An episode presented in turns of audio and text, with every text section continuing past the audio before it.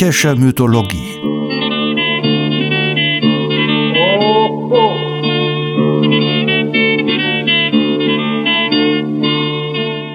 Helgas nützlicher Podcast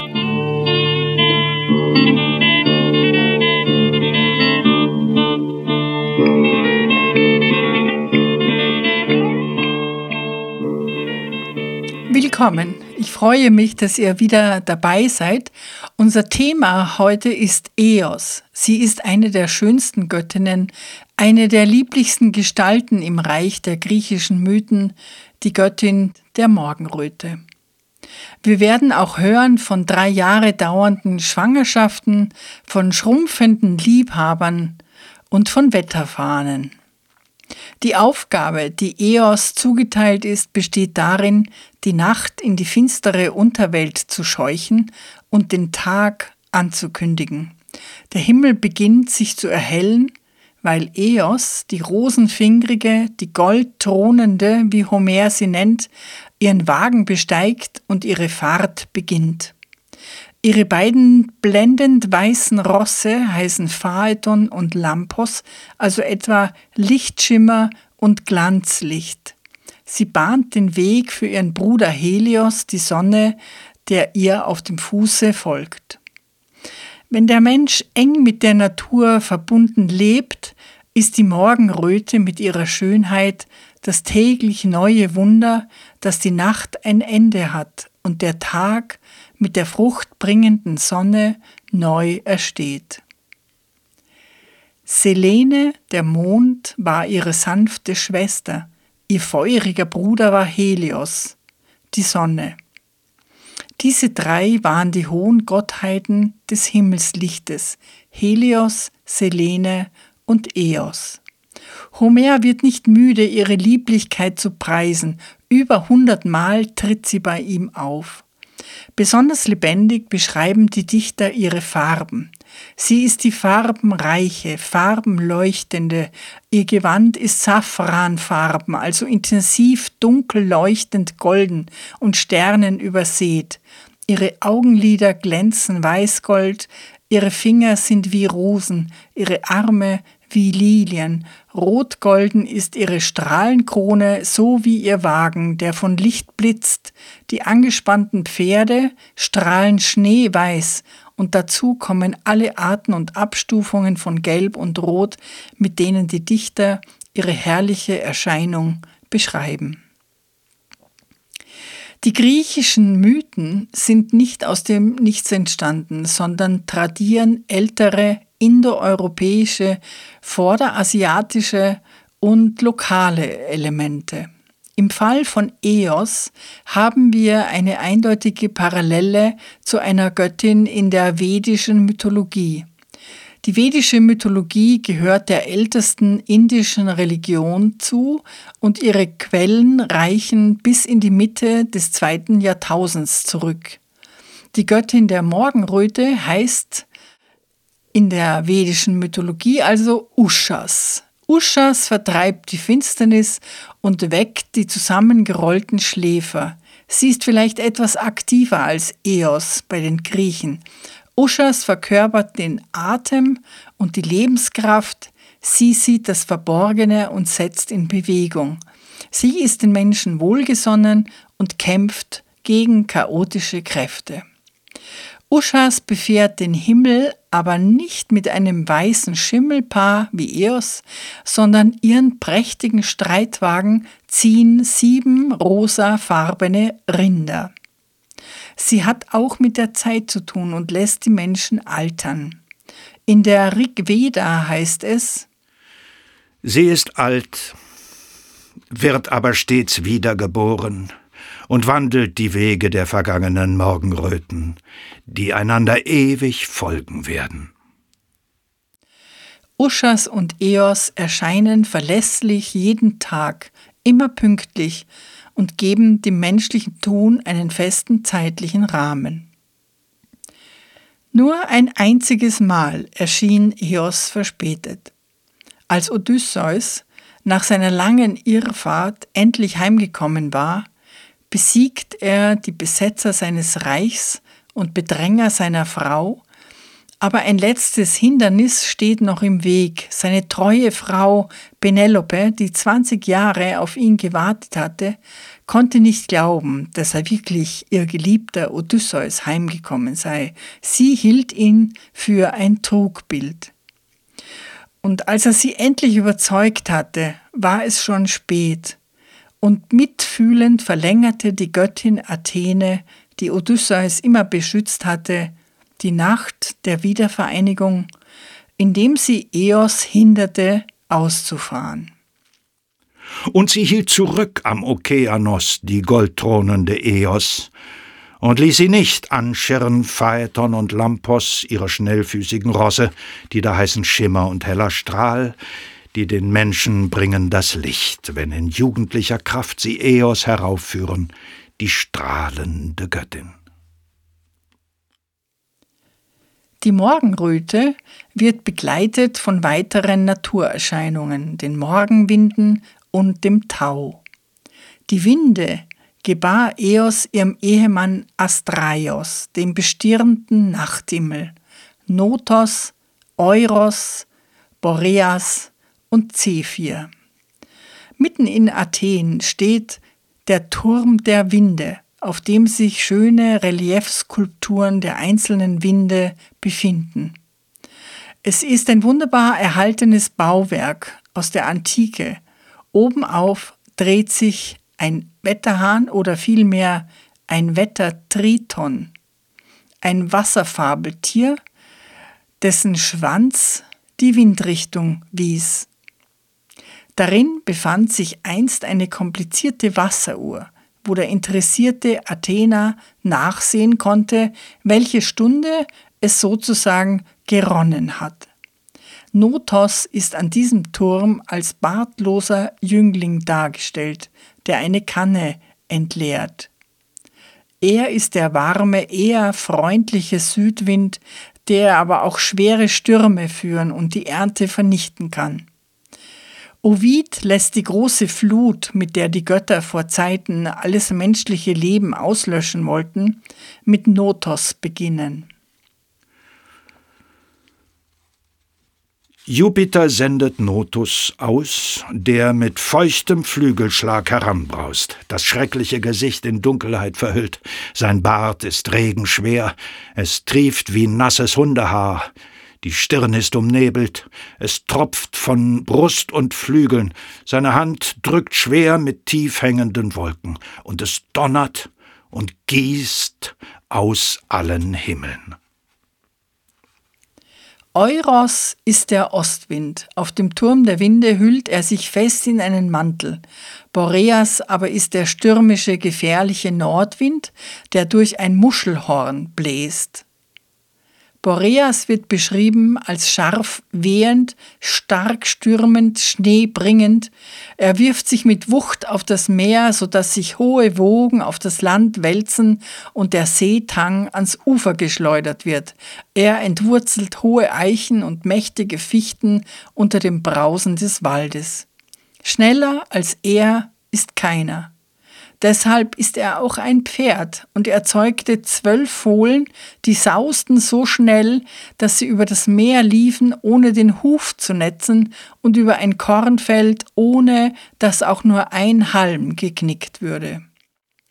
Zephyr hingegen, der Westwind, wird als schöner Jüngling dargestellt, ein Manteltuch gefüllt mit Blumen, Früchten und Getreide tragend. Er ist der milde Wind, belebend, der Frühlingsbote, der Reifer der Saaten. Mit dem Frühling bringt er auch die Liebe. In der Lyrik trägt er die Küsse zur Geliebten oder flüstert ihr süße Worte ins Ohr.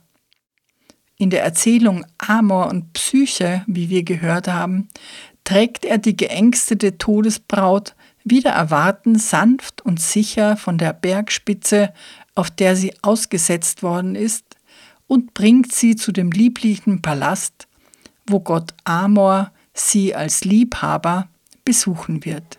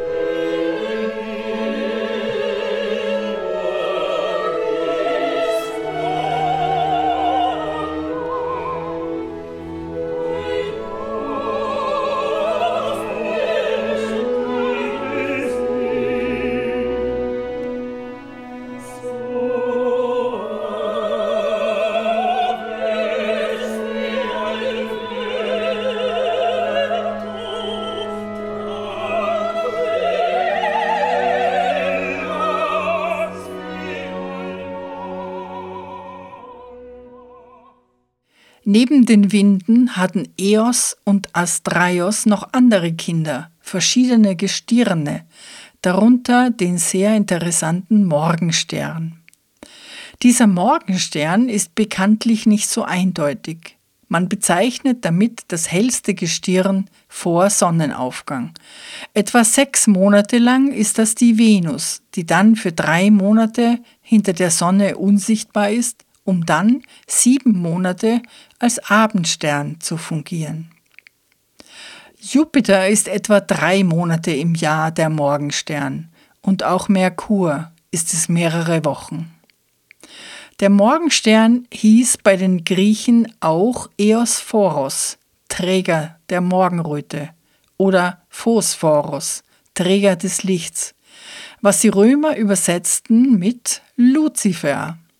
Luzifer ist also der, der das Licht trägt. Er übergibt wie ein Fackelläufer an Eos, seine Mutter, das letzte Licht des Sternenhimmels. Im jungen Christentum behielt Luzifer Morgenstern zunächst diese positive Konnotation. Luzifer ist als Taufname nachgewiesen. Er wird als Herold Christi besungen. Dies wurde späterhin von der hebräischen Mythologie des Alten Testaments überlagert, indem der Morgenstern bereits als gefallener Engel apostrophiert wird. Im Propheten Jesaja heißt es über einen bösen Gegner des Volkes Israel: wie bist du vom Himmel gefallen, du schöner Morgenstern? Wie bist du zur Erde gefällt, der du die Heiden schwächtest? Gedachtest du doch in deinem Herzen, ich will in den Himmel steigen und meinen Stuhl über die Sterne Gottes erhöhen. Ich will mich setzen auf den Berg der Versammlung in der fernsten Mitternacht. Ich will über die hohen Wolken fahren und gleich sein dem Allerhöchsten. Ja, zur Hölle fährst du, zur tiefsten Grube. Vom Höllensturz der Engel ist ja in der Bibel nicht viel zu finden. Diese Geschichte lässt sich eher aus den Apokryphen erschließen, also aus Schriften, die nicht als offiziell galten. Als Stelle aus dem Neuen Testament kann man höchstens einen Vers aus dem Lukasevangelium anführen. Jesus sagt, Ich sah den Satan wie einen Blitz vom Himmel fallen.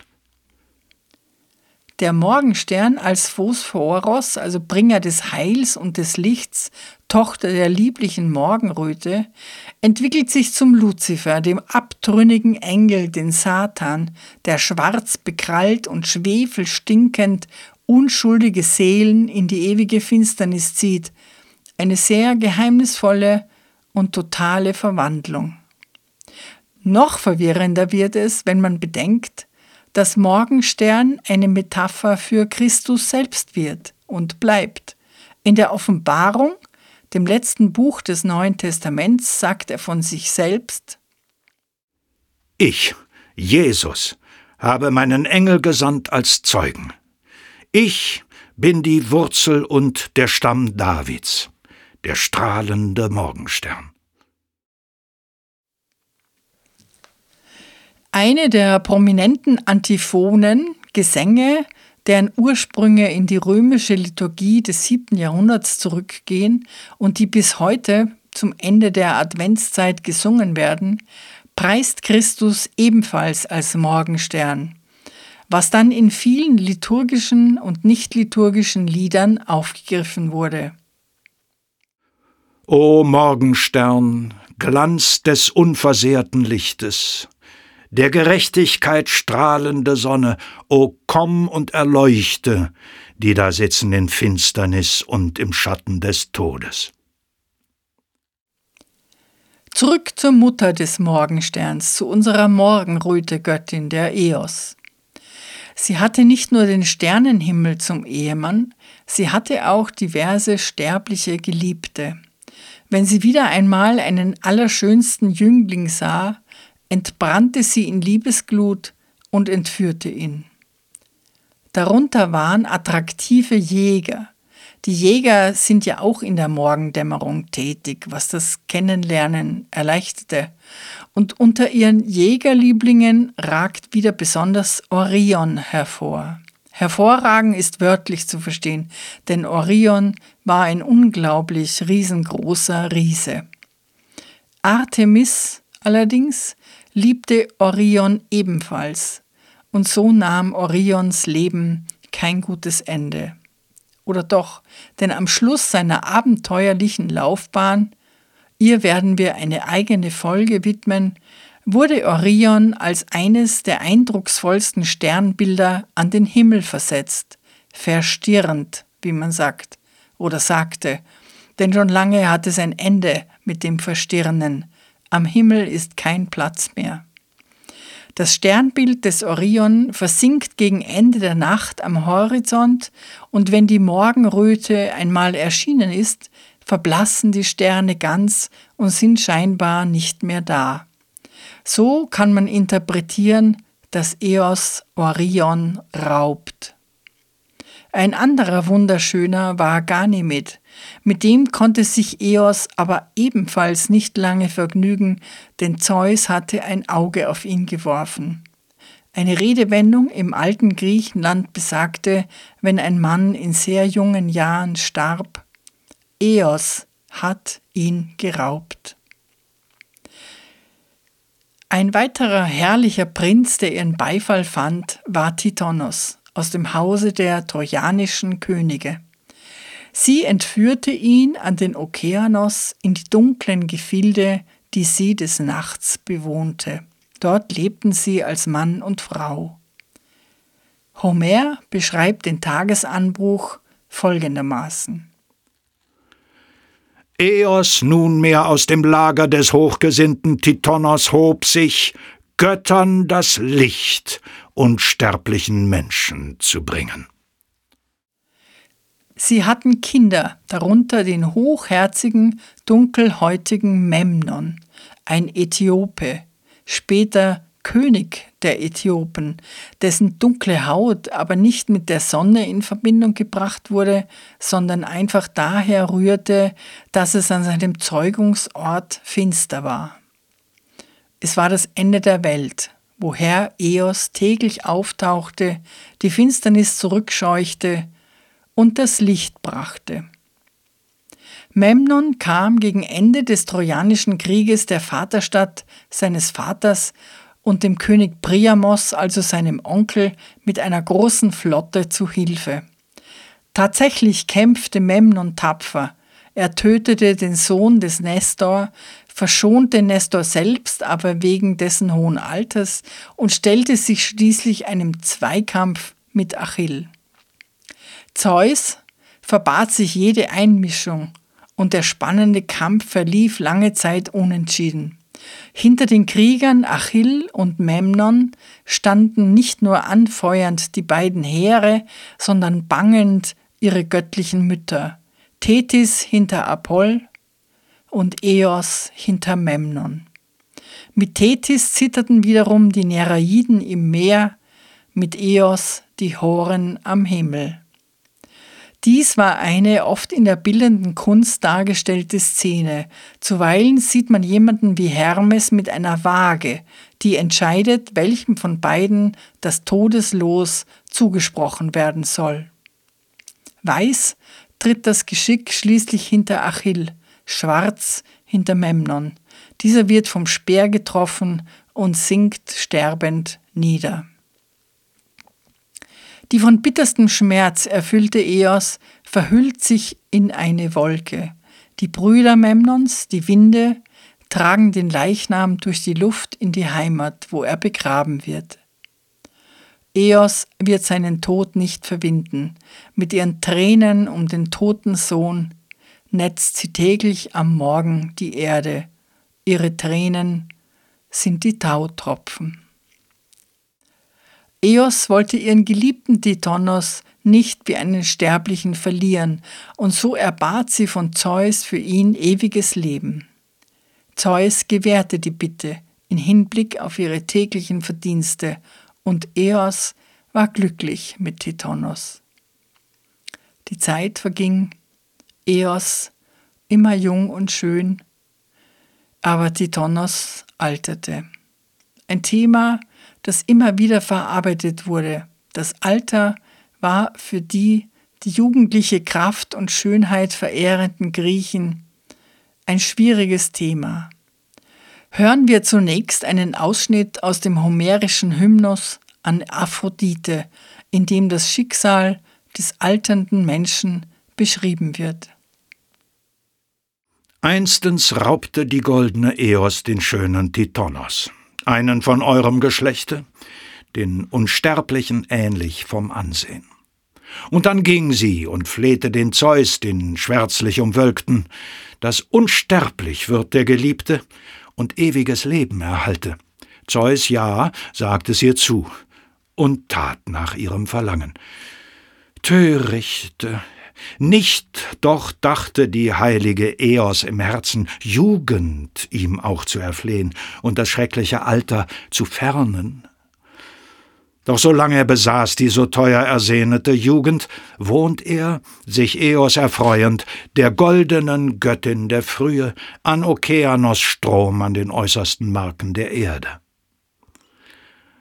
Aber sobald ihm einmal erst weiß von dem herrlichen Haupte wallten die Locken herab und der Bart erbleichte am Kinne, da enthielt sich die Göttin hinfort der Umarmung desselben, ihn doch pflegte sie nach wie vor im Palast ihn behaltend, mit ambrosischer Kost und ihm herrliche Kleider verleihend. Doch als ganz nunmehr ihn das traurige Alter bedrängte und kein Glied an dem Leib mehr regen er konnt und bewegen, deucht ihr dieses anjetzt der ersprießlichste Rat in dem Herzen, in ein Gemach ihn bringend verschloss sie die glänzende Türe. Und es zittert ihm kläglich die Stimme, die mindeste Kraft nicht hat er, wie sonst sie gewesen, in seinen gelenkigen Gliedern. Zeus hätte ja wohl Eos darauf aufmerksam machen können, dass ewiges Leben ohne Jugend sich in eine Strafe verwandelt. Er benimmt sich wie ein Orakel, das auch oft seine Freude daran hat, die Ratsuchenden mit Spitzfindigkeiten in die Irre zu führen. In Epidauros, wie wir ja gehört haben, sind viele Krankengeschichten auf Tafeln verewigt, darunter auch eine, die Eos-Tragödie wie persifliert. Eine junge Frau sucht Heilung ihrer Unfruchtbarkeit und erbittet von Asklepios, schwanger zu werden. Ob sie sonst noch etwas wünsche, wird sie gefragt. Nein, sonst nichts, sonst sei sie zufrieden. Der Gott gewährte ihr die Schwangerschaft, die Frau war glücklich aber mit der Zeit beklommen, denn die Schwangerschaft dauerte und dauerte und die Wehen wollten sich auch nach drei Jahren nicht einstellen. Also pilgerte sie wieder nach Epidauros und erhielt im Heilschlaf die Erklärung. Sie habe ja schließlich nur die Schwangerschaft erbeten, nicht die Geburt. Aber ein Gott hatte Erbarmen. Noch in der gleichen Nacht genas sie eines gesunden Mädchens. Bei Titonos hat der Gott weniger Erbarmen. Der Hymnos malt aus, was passiert, wenn der Mensch sich mit seiner Sterblichkeit nicht abfindet. Im Gilgamesch-Epos, aus dem wir ebenfalls schon gehört haben, es lässt sich bis auf 1200 vor Christus zurückführen, spricht eine Schankwirtin folgende weise Worte. Du, Gilgamesch, Dein Bauch sei voll. Ergötzen magst du dich Tag und Nacht. Feiere täglich ein Freudenfest. Tanz und spiel bei Tag und Nacht. Deine Kleidung sei rein, gewaschen dein Haupt. Mit Wasser sollst du gebadet sein. Schau den Kleinen an deiner Hand. Die Gattin freue sich auf deinen Schoß. Denn als die Götter die Menschheit erschufen, nahmen sie für sich das Leben allein und teilten den Tod zu der Menschheit. Einen ähnlichen Rat findet man in der Bibel. Sich gegen die Sterblichkeit aufzulehnen, habe keinen Sinn, das müsse man akzeptieren. Aber man solle die zugeteilten Tage genießen. Im Buch Prediger heißt es So geh hin und iss dein Brot mit Freuden, trink deinen Wein mit gutem Mut. Lass deine Kleider immer weiß sein und lass deinem Haupte Salbe nicht mangeln. Genieße das Leben mit deiner Frau, die du lieb hast, solange du das eitle Leben hast, das dir Gott unter der Sonne gegeben hat. Denn das ist dein Teil am Leben und bei deiner Mühe, mit der du dich mühst unter der Sonne. Alles, was dir vor die Hände kommt, es zu tun mit deiner Kraft, das tu. Denn bei den Toten, zu denen du fährst, gibt es weder Tun noch Denken, weder Erkenntnis noch Weisheit. Wir wollen nun noch einmal zu zwei Aspekten der Titonos-Geschichte zurückgehen. Zum einen lassen sich Spuren auffinden, dass Titonos nicht einfach ein schöner Prinz ist, dem Eos nicht widerstehen kann, er hat auch Züge des Sonnengottes. Seine leuchtenden Kleider werden beschrieben, seine Hoheit wird betont, er teilt das Lager mit Eos am Ende der Welt und der klein und schmächtig werdende Sonnengott ist ein Motiv, das weit verbreitet ist. Die Sonne hat eben in der Nacht keine Kraft und keine Macht. Oder ihre Macht schrumpft im Winter. Memnermos dichtet, wie Helios des Nachts erschöpft zusammengerollt wie ein Baby in einer Art geschlossener Wiege schläft, um wieder gerüstet zu sein für den nächsten Tag. Der zweite Aspekt ist, dass Titonos so lange schrumpft, bis von ihm fast nichts mehr übrig ist, nur die Stimme bleibt noch. Es gibt Versionen, in denen er in eine Zikade verwandelt wird oder sich selbst in eine Zikade verwandelt. Eos trägt ihn mit sich herum und kann wenigstens seine Stimme ewig hören. Das veranlasste die Dichterin Sappho, sich dem Titonos zu vergleichen. Wie Titonos hat sie einen gebrechlichen Körper, wie Eos sind die jungen Mädchen im Gegensatz zu ihr schön, aber ihre Stimme, also ihre Lyrik, wird unsterblich sein. Mit diesem Gedicht enden wir die heutige Folge, die Folge über Eos, die rosenarmige, safrangewandete, sternenstrahlende, die das Wunder jeden neuen Sonnenaufgangs vollbringt. Sie teilt die Zeit ein, Sie, die ewig Wiederkehrende, teilt uns alle ein, alles lebt nach ihrem Rhythmus. Aber sie selbst ist der Zeit auf andere Weise unterworfen. Was sie liebt, muss verderben. Achtet der purpur gegürteten Musen schöne Geschenke, ihr Mädchen. Ehrt die den Gesang liebende helltönende Leier. Mir hat geraut die einst zarte Haut, das Alter. Geworden sind weiße Haare aus schwarzen, und das Herz ist mir schwer gemacht. Meine Knie knirschen, die doch einst leicht waren zum Tanzen wie junge Rehe. Darüber seufze ich oft, aber Klagen hilft nicht. Menschsein heißt altern. Man sagt, den Titonos habe einst die rosenarmige Eos, als sie ihren Leib der Liebe überließ, zum Ende der Erde fortgetragen, und er war schön und jung und hatte eine unsterbliche Gattin. Aber mit der Zeit ergriff auch ihn das graue Alter.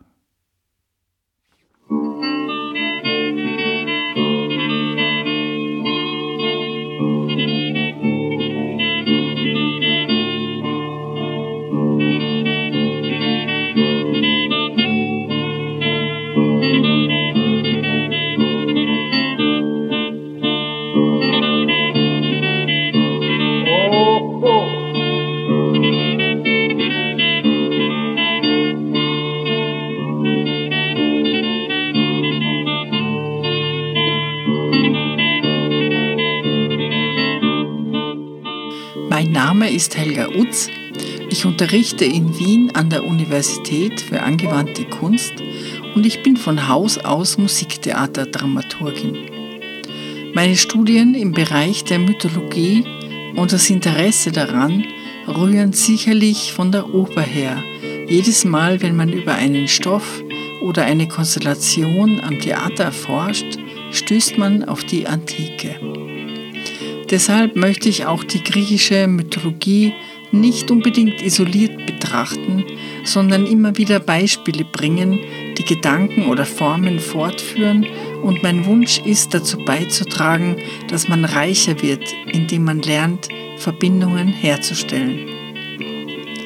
Die Musik stammt von Kostas Bezos, geboren 1905 in einem kleinen Dorf in der Nähe von Korinth, einem politischen Journalisten, Cartoonisten und begnadeten Musiker. Bezos starb 1943 unter der deutschen Besatzung an Tuberkulose. Die Aufnahme von Kostas Bezos und seiner Gruppe entstand 1930 für Schellack in Athen. Ich bedanke mich bei Art Feder in Darmstadt, der die Texte so schön einspricht, und bei Patrick Bischei und Michael Erhardt, die ihn aufnehmen, sowie bei Jörg Behrens in Hamburg, der unseren Podcast daraus herstellt. Ich freue mich, wenn ihr unseren Podcast abonniert und weiterempfehlt und wir uns bald wieder hören. Eure Helga Utz. Râna popi, râna popi, jos din Βαρέσαν μα βαρέσαν μα στην υπόγα. Ρε να από πήρε να από πίσω τη στρατόνα Βαρέσαν μα βαρέσαν μα στην υπόγα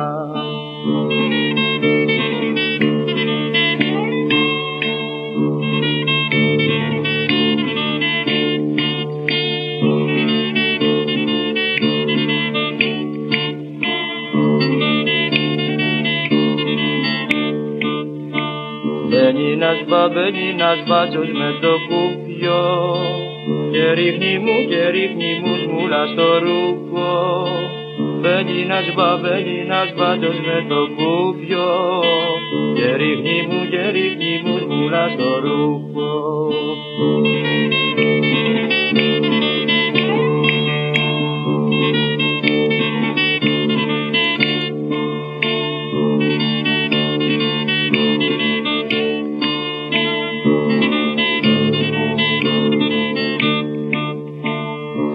κατρακί και κατρακύλισε το πέσι. Μαδρίνιωνα, μαδρίνιωνα αργύλε στη μέση. Και κατρακί και κατρακύλισε το πέσι. Μαδρίνιωνα, μαδρίνιωνα αργύλε στη μέση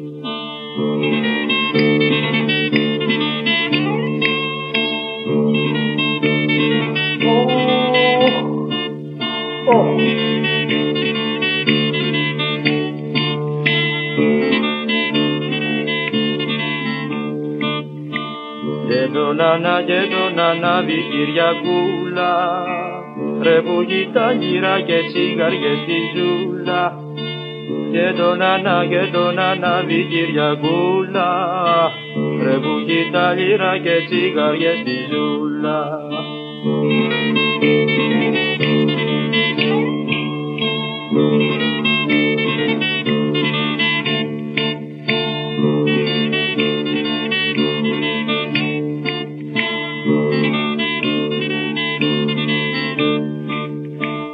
Γεια σου ρε μη, γεια σου ρε μίτσο στραβοκάνι Πούσε μας του, πούσε μας του ρε αυτό του μάνι Γεια σου ρε μη, γεια σου ρε μίτσο στραβοκάνι Πούσε μας του ρε, πούσε μας του ρε αυτό του μάνι